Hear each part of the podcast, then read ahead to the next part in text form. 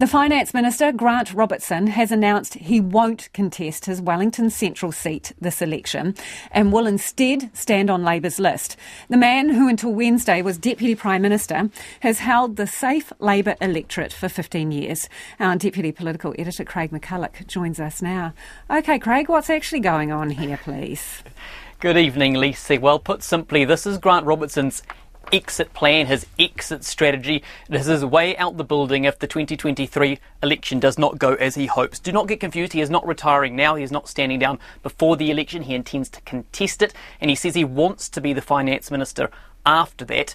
But if he is not the finance minister, if he is an a, a, lowly opposition MP, one more. I would expect Grant Robertson to be announcing his resignation shortly after. This does clear the way for him to make that move if he chooses to do so without too much bother. Uh, uh, there won't need to be a by election, there won't need to be a big hoopla, a big waste of money. He can quietly slip out the side door, and the next person on the list can come in instead. And that is a very handy option to have available to you as an MP who potentially has half an eye on the door.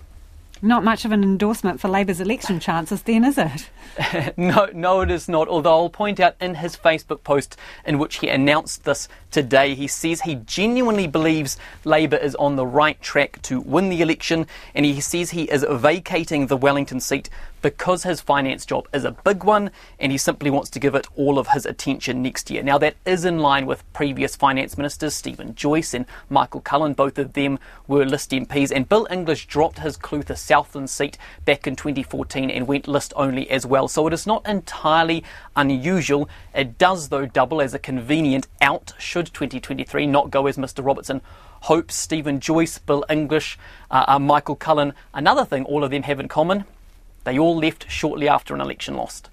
Okay, so what does it mean for the Wellington Central race? Because previously he's been up against Nicola Willis, the deputy from the National Party, but she's exited stage left to another electorate. So what's going to happen here? Well, right now the race has no contenders, no candidates. Labor will need to pick a, a, new nominee now, a new contender. There are a few names that are floating around. Ayesha Verrall, she is based here in Wellington. She is a potential contender, although if she is uh, uh, uh, uh promoted to health minister next week, as some people suspect, suspect she might be, then she may have a too full of a plate already. Another name that people are talking about, uh, the par- former party president Claire Szabo. She's an option, and we know that she is keen on the job, so keep an eye on that. It is a safe Labour seat, or it has been in the past. Uh, 24 years Labour has held it, and so it will be hotly contested. In terms of the other parties, the Greens uh, are likely to put up James Shaw as they have in the past.